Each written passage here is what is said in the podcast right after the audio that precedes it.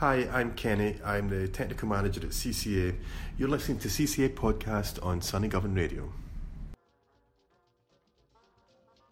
We've got five guests lined up this month. Kitty Anderson from Lux Scotland explains their work with artists moving image. Allison Gardner pops over from the GFT to preview the Glasgow Film Festival. Former CCA curator Ainslie Roddick calls in from Skye to talk about her new role at Atlas and an exhibition that's coming up in the next month holding on to universes. Karen Anderson arrives from Indepen-dance, who are usually around on Mondays with their very, very popular classes. And finally, we talk to Samar Ziadat about the zine that has become a festival, Dardishi 2020. And my first guest today is a cultural tenant. Would you mind introducing yourself? Yeah, I'm Kitty Anderson. I'm director of Lux Scotland. And can I just ask a little bit, what does Lux do? So, Lux is a visual arts organisation promoting, supporting, developing artist moving image practice in Scotland. That's great. And how did you get involved yourself? What's your background? I'm a curator, so I've been working in contemporary visual arts for about 20 years, and I was last working with the Common Guild, which is another Glasgow based organisation, just on the other side of this very busy road. And now you're actually ensconced in the CCA, you're a cultural tenant here. Yeah. What was it about Lux that attracted you to work for them? I am passionate about artist moving image, and it was a funny thing making the transition from the Common Guild to here, thinking about exactly what that was about, and actually sort of thinking about it and realizing that artist moving image has been fundamental to everything I've been interested in over the last 20 odd years. And weirdly, that I've had a relationship with Lux during that time as well. So, Lux itself is a, an organisation that was established in 2002 in London, um, and I was studying in London at the time. So, um, I got to know the organisation then and stayed in touch with it over the last 20 years. And then when the Lux Scotland was founded in 2014, I obviously was very interested. So, when this job became available, I, I jumped. Well, a very, very busy organisation. I think the first thing is to ask, what are you working on right now? And then we can expand and Yeah. look at the other things that you're up Yeah, to. we, we certainly are a very busy organisation. Um, my job at the moment seems to be trying to just slow things down a little bit. But um, we're working on the Margaret Tait Award at the moment, which is um, an award, an annual award for artist moving image in Scotland. It's a fifteen thousand pound commission, and it's the the film is premiered each year at the Glasgow Film Festival. So we are currently working with Jamie Crewe, who is the recipient of the tenth award, and that will be premiered in March um, at the festival. And while that's going on in the background, we're busy selecting the recipient for the uh, 2021 award. Um, and that shortlist has just been announced, and they are Amelia Beatriz, Sulaïman Majali, Kimberly O'Neill, and Hardeep Pandhal. I'm very pleased to hear Amelia on that list as a previous guest on the podcast that Yeah, came on yeah. in one of our earliest episodes. So that, that's a great continuity. Great, great. The, the thing about the Margaret Tait Award, it has been established for some time at the as part of the Glasgow Film Festival. Yeah. And uh, you give a lot of support to, to the winner. Yeah. And you've got a contextualising films as well. That's right. So yeah, as part of the festival, um, Jamie Crewe will also be presenting um, a selection of um, mostly television programs that have sort of supports supported uh, yeah the development of their work. So loosely based around the idea of uh, rural horror. So that's going to be an enjoyable evening here at CCA, in fact. And then that's right. Then the following evening will be the screening of their of their work. And then on Tuesday, the third of March, we're going to be premiering a work by Rory Pilgrim, who's a British artist based in Amsterdam. And that work called The Undercurrent won the Prix de Rome um, last Wow, year. So that's okay. going to be a, a, a nice one. Is that part of the film festival as well? Yeah. So all three of those screenings will be part of the festival, and they're con- consecutive nights in March. Yeah. It, it seems quite important there that as an organisation supporting artists moving image, that you're part of what I'm going to say a mainstream film festival, and I mean that in no disrespectful way to the Glasgow Film Festival. Yeah, so we work with quite a lot of festivals around Glasgow, um, introducing artist mo- moving image um, as a strand within their wider programme. So yeah, we're working with the Glasgow Film Festival, the Glasgow Short Film Festival, and uh, regularly we work with Document, Africa in Motion, uh, SQIFF. So yeah, a lot of collaborations and a really nice opportunity to open up artist moving image to a wider audience. It does seem to be one of the general themes in the podcast that I talk to a lot of people who are presenting films in different formats. Document, again, previous guests, Take One Action, previous guests on the podcast. Yeah. So these are all things that are going on in Scotland and particularly in Glasgow. And Yeah. they were part of a, an energetic scene, I think. Yeah, yeah. I mean, the festival scene in Scotland is uh, is amazing. It's, there's so much happening here, and in fact, there's so much happening here in this building at CCA. Um, and it's been really fascinating being based here and just seeing quite how many festivals um, come through. So yeah. Is, is the Short Film Festival based in CCA? It comes It- yeah, it's it's um, in many different venues. So in fact, this year we're going to be screening one work here at CCA, and then um, another event will take place at Civic House. Um, so yeah, that's happening slightly um, later in March, we're going to be working with the ICO, who that's the Independent Cinema Office, um, who have co-commissioned some films with Lux in London, um, and that's called Second Sight. And there's four films by Ayo Akingbade, Boss Collective, Morgan Quaintance, and Rehana Zaman. Um, and that the sort of program of films, which is four new commissions, will be introduced by Onyeka Igwe, who's from the Boss Collective. And then the following evening, Judah Attille's Dreaming Rivers, which is a film from 1988, will be screened, and that's going to be here at CCA. But the Civic House one isn't too far away. However, Inverness is a little bit further away, yes. and you're going to be screening up there as well. Yeah, so actually, before any of these festivals, um, we're going to be up in Inverness. Um, we work with Eden Court Cinema and have a bi monthly screening that takes place there. So there's another opportunity to introduce artist moving image to a, a wider audience. And that's going to be a really nice film. That's um, We're going to show Rory, Rory Pilgrim's film, uh, Software Garden. So you'll recognise Rory's film uh, or Rory's name at least. And Software Garden was actually one of the highlights from the Artist Moving Image Festival, which we organised in November uh, at Tramway. And that's a two day festival, amazing opportunity to see a, a, lot of artists moving image and we thought rather than just have the festival here in Glasgow available to the people here in the central belt we'd would take some of the films further afield. Well the AMIF is something that's been going on for a while. It's usually at Tramway I think. Yeah. That's right and it's this sort of jamboree of artist moving image films. Is it November every year? Is it an annual yeah, event? Yeah, so it's an annual event. Um, last year's was organised by Emmie McLuskie, Kim O'Neill, and Emma Bassi Ocon. And yeah, we're currently in the process of working out who this year's programmer will be. So November again. November, yeah. Keep keep a couple of days free in the diary yeah. for that one. Yeah. And it, it is that opportunity to see the range of work that is done. It's an incredible experience to be there. But It's very intensive, and there's lots of conversations going on, and everything's yeah. happening in this two day period. Yeah, yeah. It's an amazing opportunity to see things, but yeah, you definitely got to mark those days out and not do anything else for the weekend. Absolutely, yeah. and that's very, very true. I found that I was exhausted but inspired by it when I went Good. the last time. but you're, you're quite big on the collaborations, you say going up to Inverness and working with Eden Court, obviously working with the Short Film Festival and the big the big film festival. Let's call yeah. it that. And you've got a regular collaboration with the Glasgow Film Theatre. Yeah, that's right. We've been working with um, GFT for several years now um, on a strand that was previously called Crossing the Line. Uh, we've made a few changes this year. So instead of taking place on a Sunday night, it's going to be on a Monday night, which um, is nice for people like me who don't really like leaving the house on a Sunday. Um, and we've also um, worked with GFT to lower the ticket price, so it will be concessions for for everybody for that screening. So it's actually a really nice chat time to take a chance on some films and come out after work and and see what's on offer. Um, that GFT screening, so we call it now Lux Scotland Presents rather than Crossing the Line, um, and that's going to be a really nice opportunity to to see um, programs that have been devised by um, artists and young curators across Scotland. I, th- I, think that's quite a good change of name because Crossing the Line is evocative, but it's quite vague, isn't it? Whereas Lux Scotland tells you yeah. exactly what's what, on the what you're going to get yeah. there, and yeah. a, a Monday evening, and it's the kind of films that one of the things about artists as moving image as a, a, genre or a category, if you like, is that it is something that's out of the normal, but not necessarily crossing the line doesn't do justice to that. Yeah, yeah. I mean, I think it's maybe something I should have said previously about how we sort of well, how we understand the term artist moving image generally, because people do often ask us what what we actually mean by that.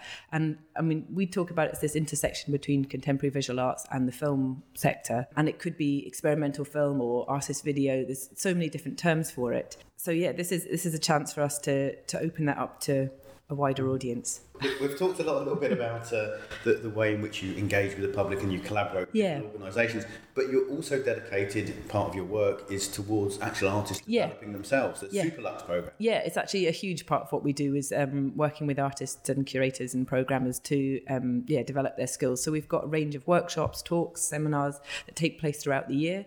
We have regular advice sessions, which is a one-to-one um, opportunity to speak to either ourselves or other people that we bring in, and we're leading those in Glasgow here at CCA uh, every other month, and then at different sites around the country as well. Yeah. So you're quite dedicated to moving around as well. Yeah. You're in this lovely position here, obviously the CCA, but you, you, go around the country. Yeah, yeah. So we're making yeah an effort to try and be everywhere as much as we can be. Yeah. The professional development is, is a, a very strong strand of what you do. The outreach is a very strong strand of what you do.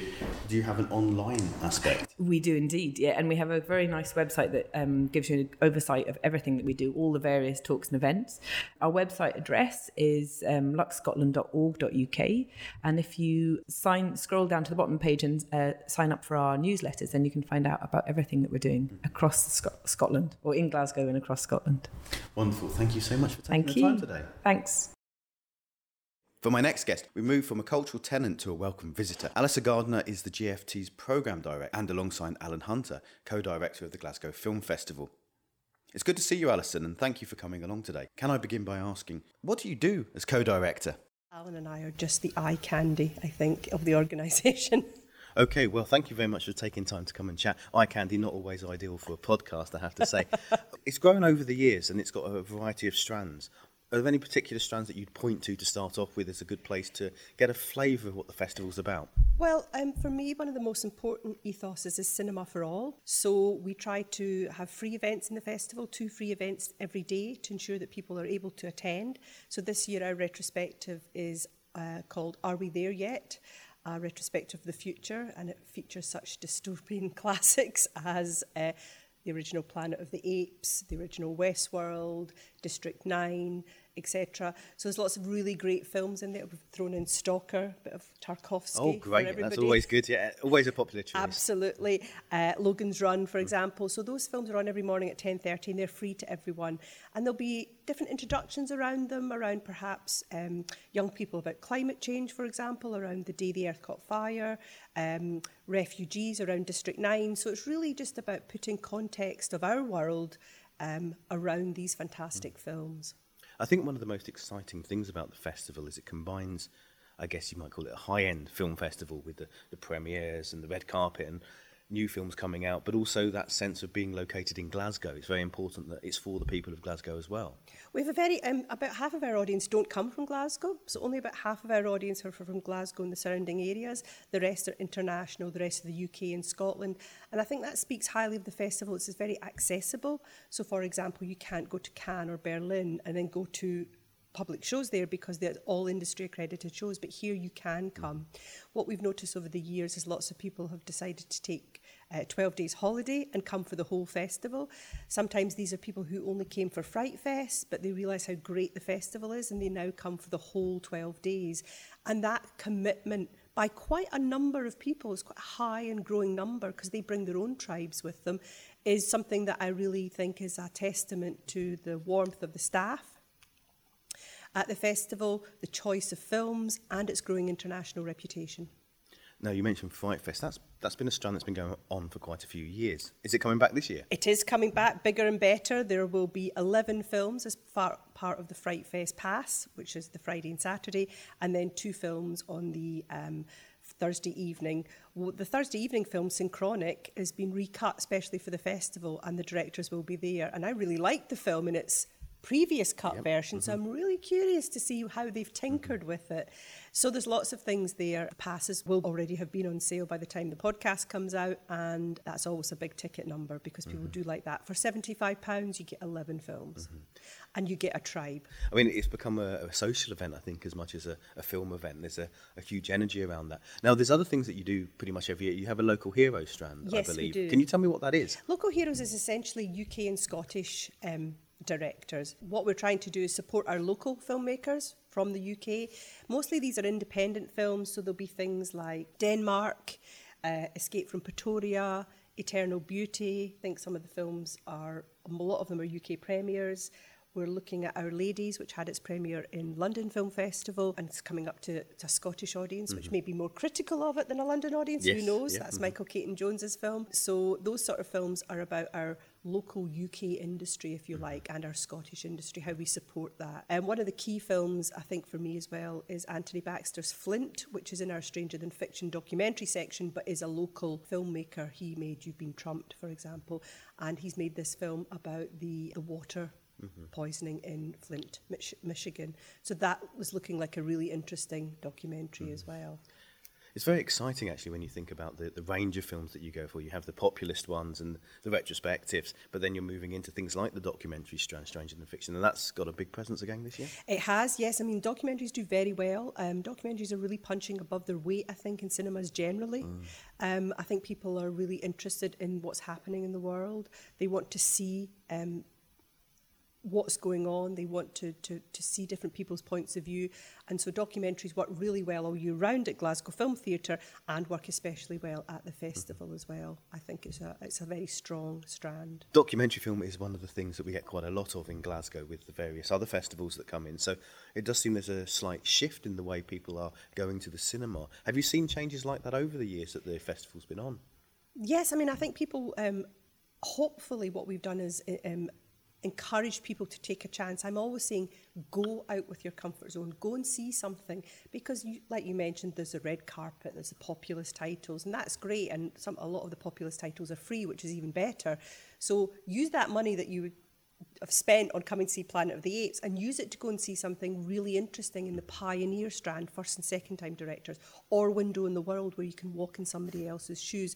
Those strands are really important to me because a lot of those films are only coming in for the festival and they will never, ever be back in the UK mm. ever again. At the moment, I think we're sitting at 115 UK premieres, which is very high. Seven world premieres, I think, at the moment. So people are realising that Glasgow is a great place to launch your film festival. There's been a move so um, for us that has been welcomed that films will be sometimes be at Sundance, then Berlin, then Glasgow. Mm-hmm and then out in the cinemas in the UK if that's their pattern, or Sundance, Berlin, Glasgow, and hopefully trying to pick up a UK distributor from that exposure of those three films, January, February, and then into the late February period with Glasgow Film Festival. So that's been heartening. Mm. I would encourage everybody to take a chance and pioneer. These are first and second time directors. Our audience award, and the only award we do, is around those first and second time directors because lots of other festivals, for example, Toronto do things like an audience award around the galas, so La La Land wins or whatever. Yeah. La La Land doesn't need Glasgow Film Festival's yeah. help, it really doesn't. But those films from the Audience Award really give it a great profile. Mm. And it's something as well where we um, punch above our weight in terms of representation around female directors. So last year, seven out of 10, I think, were um, female directed films in the Audience Award, and this year it's five out of ten, so there's gender parity mm-hmm. in the Audience Award for me where these things are important. Mm-hmm. Uh, and obviously, our opening and closing uh, films are both directed by women. It's about shining a spotlight on these great films by women rather than tokenistically trying to shove films in or that doesn't feel right to me. I think our audience are smart in Glasgow. I think they realise um, if you're doing something that's not genuine or heartfelt or honest or authentic. They realise that very, very quickly. So we try to look deeper for great films by women, mm-hmm. and we have a great number of films by women. But I'm not trying to match a quota because I feel that that's disingenuous yeah. both to the filmmakers and to the audience. Um, there's a high number there, and where we can make a difference, opening and closing, audience award, um, we have a strand called Women Make Film. We have 14 hours of Mark Cousins' documentary, in which every film in that 14 hours is directed by a woman. And we're making those available for £6.50 each episode of Mark's documentary, and there's five in, in total, is about three hours long. Mm-hmm. And so for £6.50, you can get the whole history of women making film, according to Mark Cousins, in that, that, that last weekend of the festival. And supporting that is also, we've chosen five films from the canon to support that as well. So it's really about trying to be a little bit smarter, a little bit more clever about how we shine a spotlight on those great films by women rather than, for me personally, filling a quota. I'm not comfortable around filling quotas. Uh, usually there's uh, some very imaginative locations that are used. Obviously, you're in the GFT, but you also come into the CCA. But there's other things. I think you might have mentioned something about the arches. Yes, so we are having Neo Glasgow, which is essentially, again, we're having a bit of a dystopian theme. I'm not sure if it's to do with current times or how we all felt in the office. We're looking at, uh, we're taking, uh, having an arches takeover. Neo Glasgow's the first weekend, Friday, Saturday, and Sunday, and we're doing Total Recall, mm-hmm. uh, Tank Girl, another film directed by a woman. They were doing Wall-E for kids, where you can uh, make your own cardboard robot, and um, then we're also doing Train to Busan. Mm-hmm. Oh, I love a good zombie film. I love and I loved Train to Busan. Mm-hmm. And so we've also got we're working with the Science Centre and we're talking about science fiction versus science fact. And so there's lots of things going on there. So it's a real takeover weekend. You can come along to platform, buy food. So we're working with the local businesses there to make sure their food is sustainable. So we're trying to do all those little things. Mm-hmm. I think all great movements come out of small steps. You have to try and make the small steps. Mm-hmm to have that grow. And I think our audience are really behind us in um, trying to have a, a sustainable future. So we're trying to bring people's attention to this. We're not preaching, they're around great films. And it's about having fun, but also perhaps learning something new or finding something out or finding out where you can be proactive or you know which organizations you want to join that will make your life better those sort of things and these are all small steps and but wrapped in fun and great movies. There's so many different ways of approaching the festival, but you're quite conscious in creating the strands. When, when you look at the programme, it's easy to find your way through it. Are there any other strands that you'd perhaps point out at this stage and say, well, this is one that takes us in a certain direction? I mean, sound and vision is a strand that's very, very, very strong because there's a huge um, roots up uh, Glasgow in terms of the music scene. So we're doing uh, a film, a rom-com called Romantic Comedy um, with a live uh, score by Summer Camp, and that's going to be a really good event as well. Edith Bowman's coming back with her soundtracking oh, event, oh, and she's going to be talking to Simon Bird and Stuart Murdoch, who um, have been working on The Days of Bagnold Summer, which will be screening in the festival as part of Local Heroes. So all those things are sort of chimed in together because obviously the soundtrack for Days of the Bagnold Summer was um, done by Belle and Sebastian. Mm-hmm. So there's a nice tie in there. And that always works really well. There's some great documentaries in there, The Changing Times of Ike, Ike White. There's a, a, really good documentary, which will be part of our audience award, which is Gay Chorus Deep South, which is essentially is a gay um, a man's a gay man's choir from San Francisco who do a tour down South America where LGBT Q rights are perhaps not as um, vociferous as they should be. yes, but it's yeah. a really good documentary, and that's part of our Audience Award as well. So we've chosen our Audience Award from a number of different strands as well, and so sound and vision is always very, very strong. It's really something that I think um, the, the full range of things that happen across the. It's two weeks, isn't it? 12 days. 12 days, that's close enough. And, and it begins with a bang and it ends with a bang as well. So it's yes. got the traditional format, but yep. within that, it's such a rich. Can I just check the dates actually? Yes, so it's 26th of February to the 8th of March. Um, our closing day is uh, International Women's Day. And so either the films on that day will be directed by women or have women at the heart of their stories. Mm-hmm. So that's really nice for us um, in terms of that. It's something that we, we were keen to do. Again, we didn't want to be a hostage to fortune and say every film will be directed by a woman on that day. Um, but a lot of the films that are in there will have um, stories about women. So, for example, on that last day, there's a great documentary which is in the Sound and Vision strand about Billie Holiday, you know, and that's a great film to have on International Women's Day. So Absolutely. it's really, really good. So for me, we're trying to signpost people to great movies. That's really our job. Mm-hmm. And then up to you to decide what you want to see. But I always say this every year there's something for everyone in this festival. You can easily choose 10 films. You can come and see one a day, two a day. You will not be disappointed. Well, the full programme will be announced on the 29th of January, and then if you are lucky enough to be a Cinecard holder of Glasgow Film Theatre or you have bought a GFF membership, you have four days of priority booking you should really get on that. and then after that, on Monday, the 3rd of February, tickets are available for general sale and they're available at Glasgow Film Theatre website and you can just buy, buy, buy. You're listening to the CCA podcast coming to you from sunny Govan FM. Now it's time to fire up the Skype and catch up with someone who is a former CCA curator. Okay, I, I guess my, my first question is going to have to be Are you are you missing the CCA at the moment? uh, I am. I'm, I'm missing them a lot. It's really strange uh, not being there, but it's also I'm kind of also in that mind frame of really enjoying the new place. So it's mm. uh, yeah. So you, you you've moved up to the islands now, I believe. Is that right?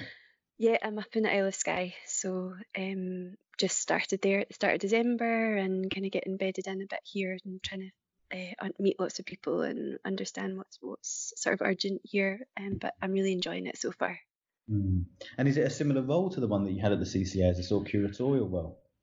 Uh, yeah, it's a artistic director role, so in charge of uh, organising the programme here and working with artists and kind of deciding on the, the overall direction of the organisation and how it's connecting to Skye and the rest of the UK and how it's working internationally. So it's similar, but obviously um, it's a much smaller organisation and um, yeah, it's nice to kind of be heading up and making decisions as well. Mm. Well, I'm sorry to drag you back to your previous history work as a curator of the CCA, but you do have something that you were involved in the curation of that's coming in February, from the 7th of February to the 22nd of March, holding on to universes. Uh, beautiful title. Uh, can you tell me a bit about the artist, first of all? Yeah, so her name's Shuvinai Ashoona, and um, she lives in Cape Dorset, um, which is in the very north of Canada on an island called Baffin Island. Baffin Island, I think, is one of the fourth or fifth biggest islands in the world, um, and it's right up in the Arctic. Um, and that region or that uh, town is also known as Kinngait, which is the indigenous name for that for that place. Um, and and Nunavut is the region that she she lives in. And I went to visit her back in November, no October. Um, went over to Cape Cape Dorset. It took me two days to get there and uh, managed to spend some time with her in the studio and um, get to know her a little bit and get to see her making some of the work. Can I ask where the title came from? Because it's absolutely beautiful, holding on to universes. Yeah, it just came straight out the artist's mouth. Um, it was just something that I I was spending. I guess when I was spending some time in her studio, I was just kind of asking her what her kind of favorite things were to make and to draw, and she was speaking a little bit about the uh, animals and octopuses and and people, and she sort of she said that or she just sort of described these uh, these animals and and then she said holding on to universes so octopuses and humans holding on to universes and animals holding on to universes. And I, I guess a lot of the work that she makes is she describes like so you might see in some of the the images uh, you'll see like globes or lots of like globes mm-hmm. and uh, worlds. And the universes is the, the the the name that she tends to use to just to describe like that like a globe or a world. So you'll see a lot of in the images um, like tentacles or um, women like giving birth to planets, and that's what she describes as universes. So a lot of her work is about this sort of the multiplicity of universes and multiplicity of seeing different worlds and the creatures in those worlds. So yeah, it, it was it was I, paraphrase exactly from from a conversation with her. What I know of Jennifer's work is that she tends to work well familiar in many ways in the kind of work that she does. She's she works with sort of folk stories and and it's they're, they're very colourful as well in pencil drawings, which yeah. we don't always see pencil drawings in the CCA. No, and I think that was kind of part of the, or one, I mean, not the main reason, but like, you know, sometimes it's really nice just to have, you know, we've had a lot of projects that are these kind of like social spaces and performance projects and projects that have worked over long periods of time and have, have I guess like I, I, don't know have that sort of approach to thinking about the space of the CCA mm-hmm. and and these are projects that I really love to, to work on and sometimes you just really want to show works that are just like drawings and paintings and objects that are just um, that make you think in a different way and I think that was what the, what the invitation to Shuvinai was really about and she was someone whose work that I'd seen uh, uh across various trips to Canada and to the north and was someone that I just thought that a lot of artists here would connect with really well, but also because she has this really amazing imaginative way of drawing and seeing and envisioning the future and the past as well. So it's just nice to have a show that is framed drawings or uh, and there's something kind of very satisfying about that, I think. Absolutely. There's something very interesting as well because what one of the uh, uh, supporting groups is the, the Baffin Eskimo Collective. And I, I know in Canada that they're very concerned with engaging with First Nation artists and exploring that creativity on their own terms. Is that a big part of her work? Does she identify very much with that kind of indigenous traditions within Canada?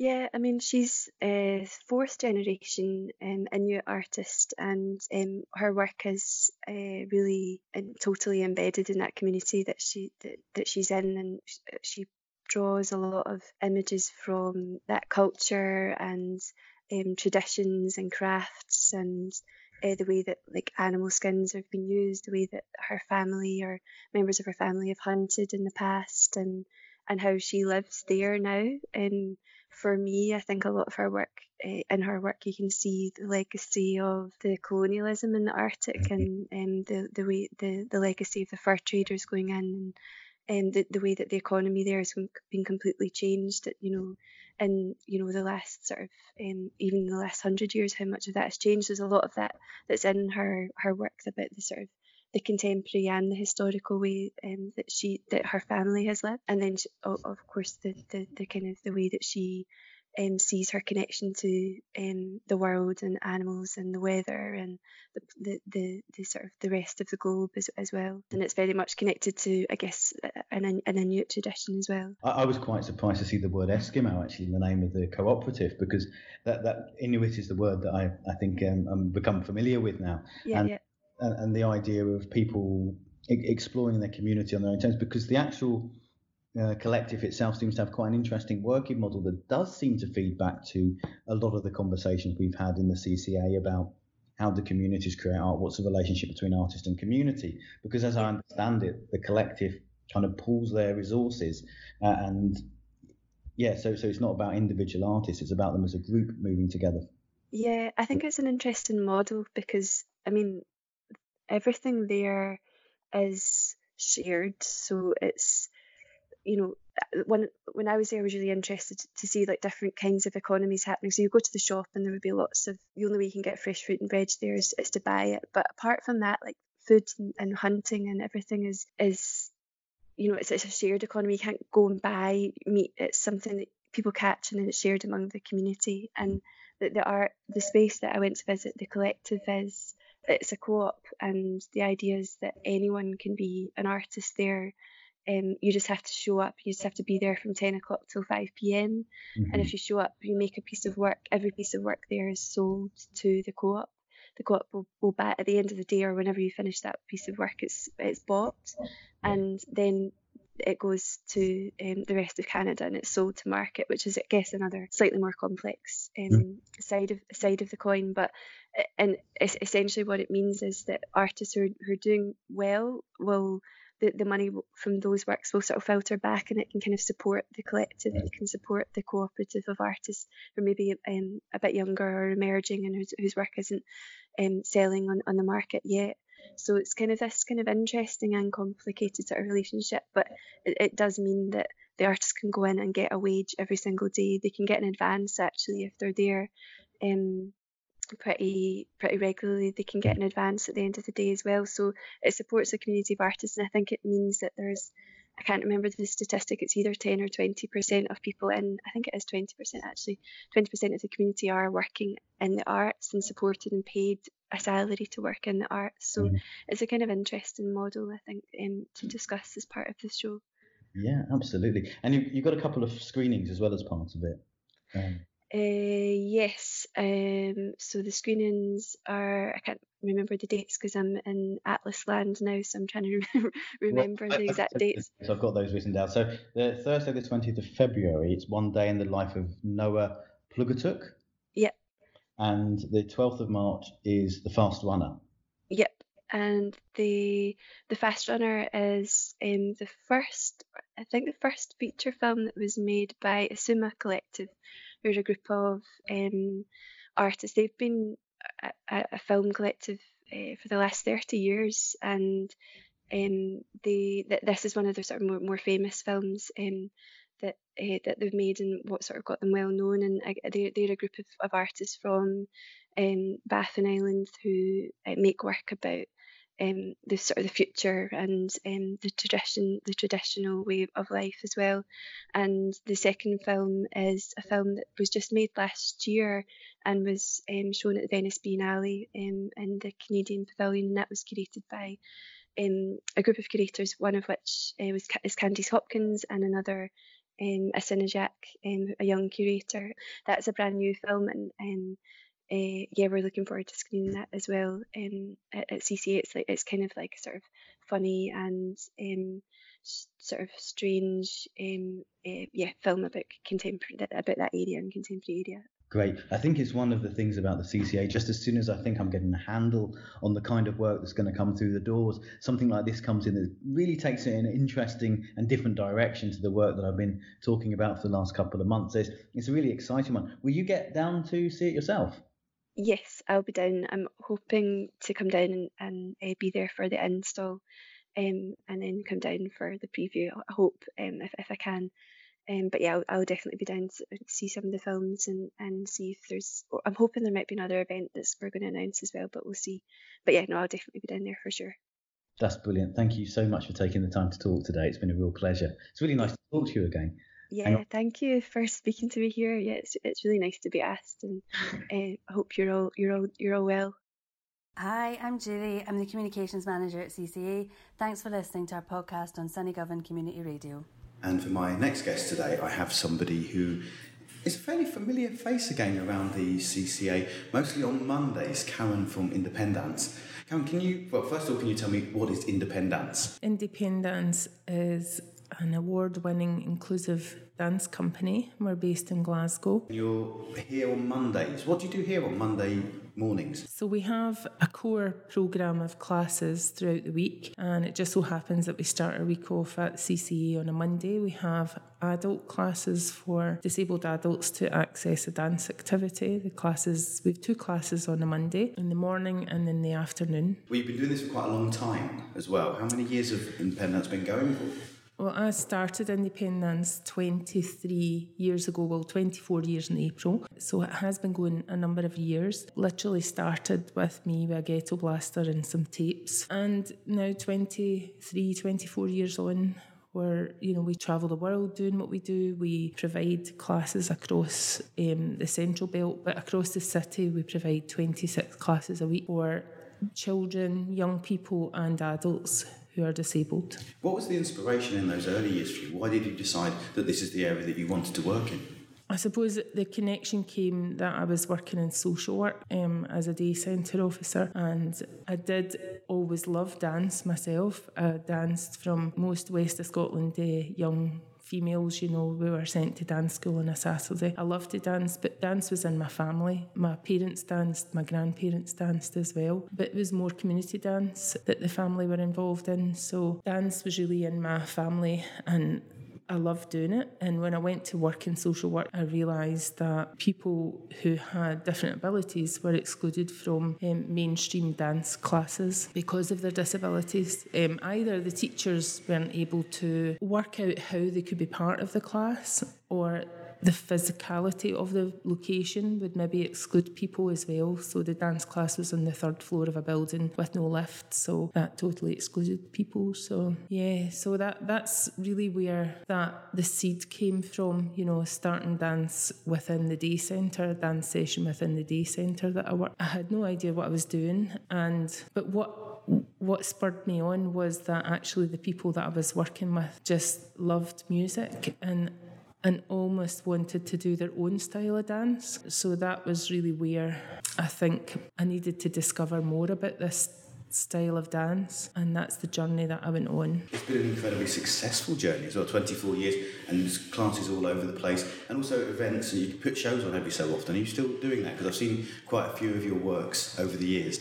Yeah, well, the, the company has evolved. So it did start with just that basic thing of access to a dance activity for disabled people. It's grown and evolved over the years. And as it's grown and the people within it have grown, we've discovered that people wanted more from that. So they wanted to perform. So we have three performance companies now. So we have a youth group with incredibly talented young people. Um, we have an adult performance company that I would say is more of a community group. It has a range of people within that company, and we have our small ensemble who are a professional touring Indepen-dance four. That it's in itself is evolving now as well, and the next piece that we'll do will include six dancers, so it will no longer be Indepen-dance four because there'll be six dancers. Six. So they did a tour last year, I believe, about wellies.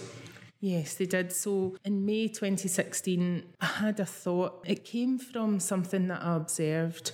So we have these classes at Tramway on a Thursday where very young children come to dance with a parent. It could be a male or a female, whoever is the is the carer that comes with them. The children they come and dance, and after that class, directly after that class, is an adult class for adults with disabilities. The day I remember it clearly sitting outside the class and watching these little people trot out and the adults trotting into the class because there's a sort of very tight crossover. And I noticed something. I noticed that the children didn't really pay much attention to the disabled adults going in. They weren't really curious about them, but obviously, for weeks and weeks and weeks and years, maybe they've been noticing these people that are different to them. But actually, what I thought to myself was, when do you see difference? And that was the sort of seed of where the whole Wellies show came from. So I decided what would be a really interesting thing to do is to make a show specifically for a young age group that would have an inclusive cast within it. And we sought out a director who had a wealth of experience in that work because it wasn't something that we were experienced in. So we got a team of people, a director, choreographer, and a composer to make work with Indepen-dance 4. And they devised a show called Four Go Wild and Wellies. That show has been so successful and has toured the world now. Last year alone, we were in um, Colombia, uh, Japan. The show has been to Australia, Bangkok, Finland, and this year it goes on to New York and Canada and Sweden. It's just been incredibly successful. But to answer the question that I had, is children don't notice difference at that age. They don't care, they don't notice. We asked questions of children, but what we have noticed that young disabled children themselves have pointed, have noticed themselves within the show. And that to me it says we've got an incredible message to tell that if you are a disabled person, then if you see yourself in that position in, in, in the world of performing arts, then surely you can believe that you can be that person, you know. So I think that's the message. But I think the children get just lost in the whole fun of the show and don't really notice that there's two performers within the company that that are disabled artists. Did those artists come through Indepen-dance and were they people you'd worked with before in the past? Both artists have came through the company, yes. Adam has uh, started in our youth company, then got an apprenticeship with us, then he got a post as dance artist and then we supported him with his journey to be a choreographer. So he's actually made his own work. You're really covering the inclusion of disabled artists right from their beginnings. You're training them up you're giving the opportunity but you're also representing on stage. So there's something to show that this is for you as well. It's not just a case of patronising, shoving people in the corner, letting them get on with it. You're putting it out there in, in the world with absolutely, yeah. I mean, I think there's there's places for all people and community within our organisation. If you want to just come to class to have fun, you can come to the CCA class on a Monday. I think the beautiful thing about being in this building is that disabled people can have a reason to come to this building because it might seem like a building that's elitist. People come here because they're coming to class. So but the added thing of that, and it's the same for this for the tramway, um, give people a reason to step over the threshold of an arts venue and make them feel that they belong here. And we absolutely feel that we belong here. That people can step over that threshold and explore the other possibilities within the building. So you're at the CCA and Tramway, both quite associated with high art, and you've done yeah. performances at Tramway as well, haven't you? We have, yeah. We've done lots of performances at Tramway. We've been part of DIG, which is Dance International Glasgow. We've held our own festivals there, but we've also um, produced our own shows and performed them in Tramway. It's an amazing venue. Where else do you have classes? The other spaces that we use are the Scottish Dance Teachers Alliance, which is over in the West End. We also use Scottish Ballet, who gift us a space one day a week, which is wonderful. But again, it's within Tramway. We use Tramway's own studio too on a Thursday. On a Friday, we've just started exploring the use of a new space, which is really interesting, in the south side of the city called Bike for Good. And we're just at the beginning of using that. We moved earlier in the year to uh, no two years ago to the Pearce Institute, so we use space there. But it's not too difficult to find Indepen-dance because you're online as well. Yes, we are. Yeah, we are online and we have got a new website that's just about ready to go. Okay, so the thing is to look for Indepen-dance, and that's D A N C E at the end. Yeah. Well, thank you so much for coming in and talking today. It's a real pleasure. And I think it's one of the things about the CCA is on a Monday, and I think it adds something to the character of the place. You were saying about whether somewhere feels welcoming or not. And I think one of the things is it feels welcoming because of the energy that surrounds the events that you've had here. Yeah, I mean, I'd like to think that we add um, character to the, to the building and, and, a, and a place where people feel that they can come in as well, um, because we have quite a diverse community that access our our classes, and it's exactly the same at the tramway as well. I, I met someone on Monday. Um, from down south, and they had happened to be in tramway on Wednesday and Thursday last week. And he said, I couldn't work out what, what was causing the buzz. And then when I told him we have our dance your socks off class there on a Thursday morning, he was like, "That's why it was so busy. There was loads of parents here with little ones, and yeah, so we do bring something to a building, absolutely. So." And I believe that you have a festival coming up this year. Absolutely. So we have our International Inclusive Dance Festival. It's called Gather Together, and it will be at Tramway the 8th to the 11th of July. Um, there'll be some fantastic headlining acts and people coming from all over the world to share knowledge and techniques and just discussions about the whole inclusive dance sector. So please come along and look at our website and Facebook page to, to find out more about it. Totally. Thank you so much again for coming in today. No, you're very welcome. Thank you. Hey there, this is Rowan. I work in the communications team at CCA.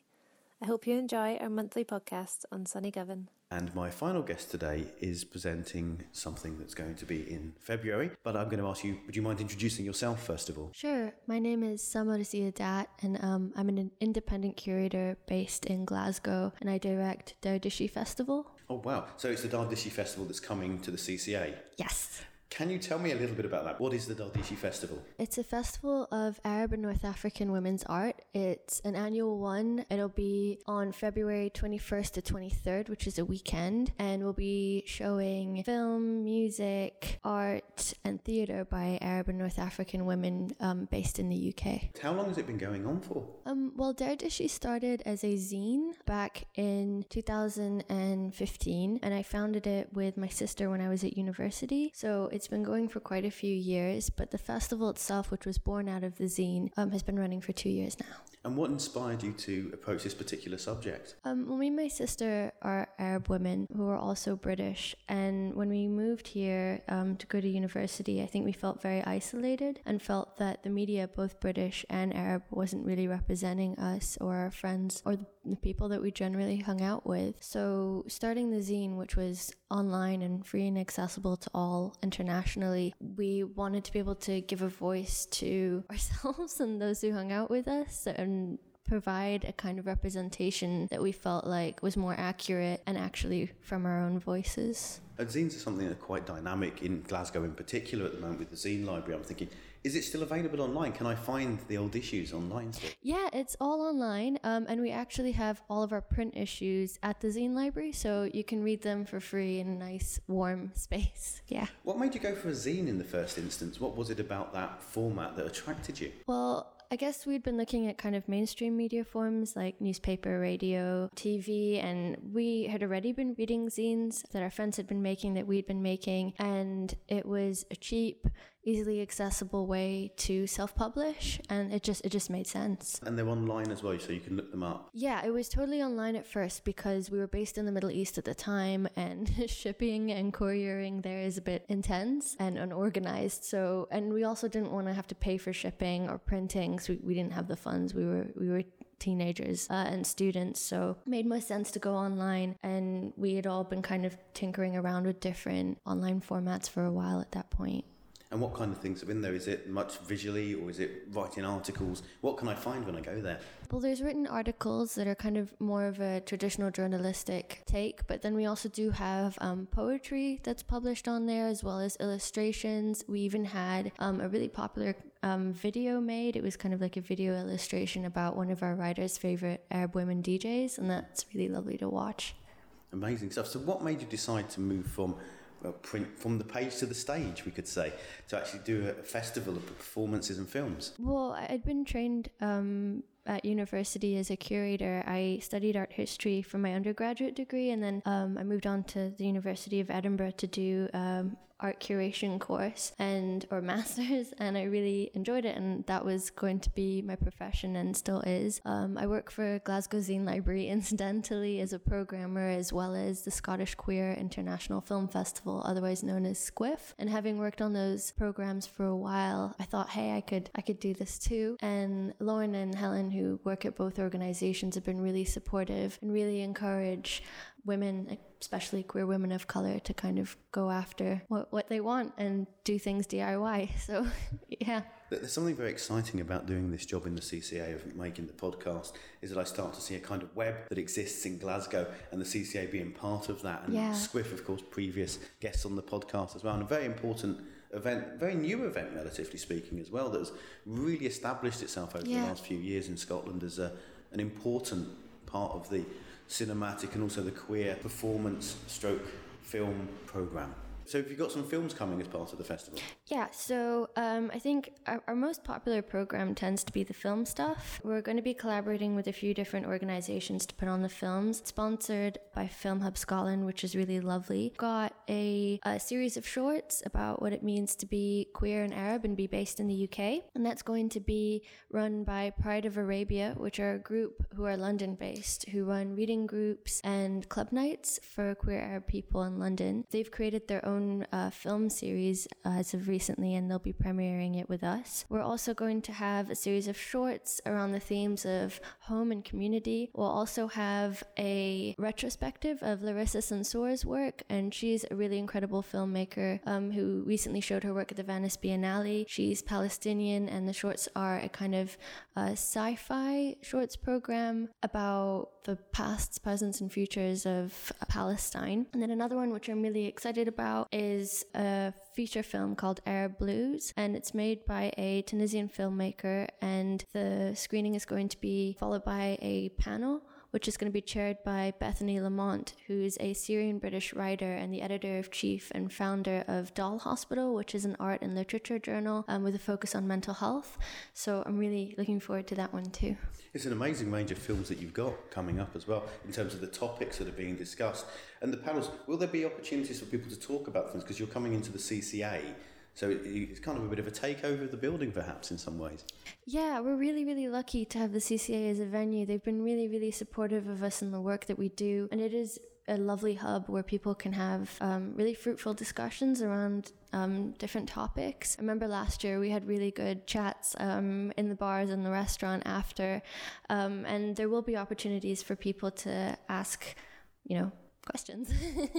yeah. Do, do, you think there's any barriers to people engaging with the festival? Um, there will always be barriers in the way, but we're trying the best that we can to make the events as accessible as they can be. So, BSL interpreters will be available on request. We'll also be captioning all of our films, uh, closed captioning them, and all the tickets will be between zero and ten pounds. You know, pay what you can, and no proof is needed in terms of your economic situation. You just come up to the desk and hand over whatever you've got, or don't hand over anything. The point is that it's a community space where people can hopefully feel safe and welcome to talk about things that are sometimes difficult and to also share the joys of, of being Arab and North African here um, and amongst each other. We'll also be having a quiet space um, upstairs, which will have noise cancelling headphones and colouring books and different sensory toys so people can have a break between events. Apart from cinema, what else have you got coming along to the festival? So we're going to have several theater uh, shows. Um, we'll also have on the opening night Rihab Azar, who is a really famous uh, Syrian oud player based in London, and she'll be opening uh, the festival on the Friday night with her oud playing, and there'll also be a surprise opening act that we'll be revealing on the night. We'll also have several workshops, like a creative writing workshop, which I'm really excited about, mainly focused on dystopian futures in writing and the ways in which dystopian futures can sometimes be places where people of color can feel, um, I guess, unchained of their oppressions in many ways. There's something very exciting about science fiction in that sense that it, it can be very liberating and it also can be very reflective of the cultures that people live in. I'm going to have to go back and say, can you tell me a little more about the theatre events that are on?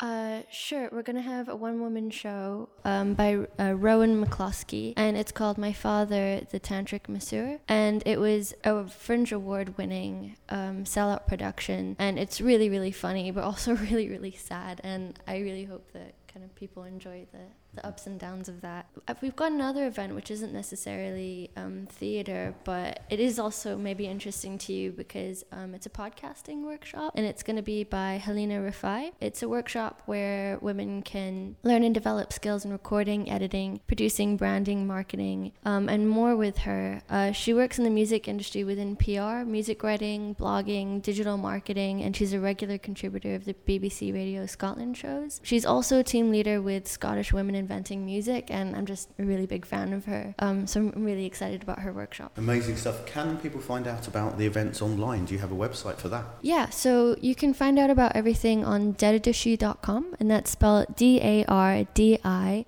S H I. Um, and we've also got um, lots of social media channels. We're on Facebook, Instagram, and uh, Twitter with the same name. Wonderful. Thank you so much for taking the time to talk today. And I'm really looking forward to the 21st to the 23rd of February in the CCA.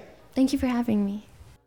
And finally, thank you to Sunny Govan FM for broadcasting, Kenny for technical support, and the CCA comms team, Julie and Rowan, who made this all happen. And of course, thank you to my guests and thank you to the listeners. And this was the CCA podcast for February. I'm Gareth K. Vile, and we'll be back in 28 days.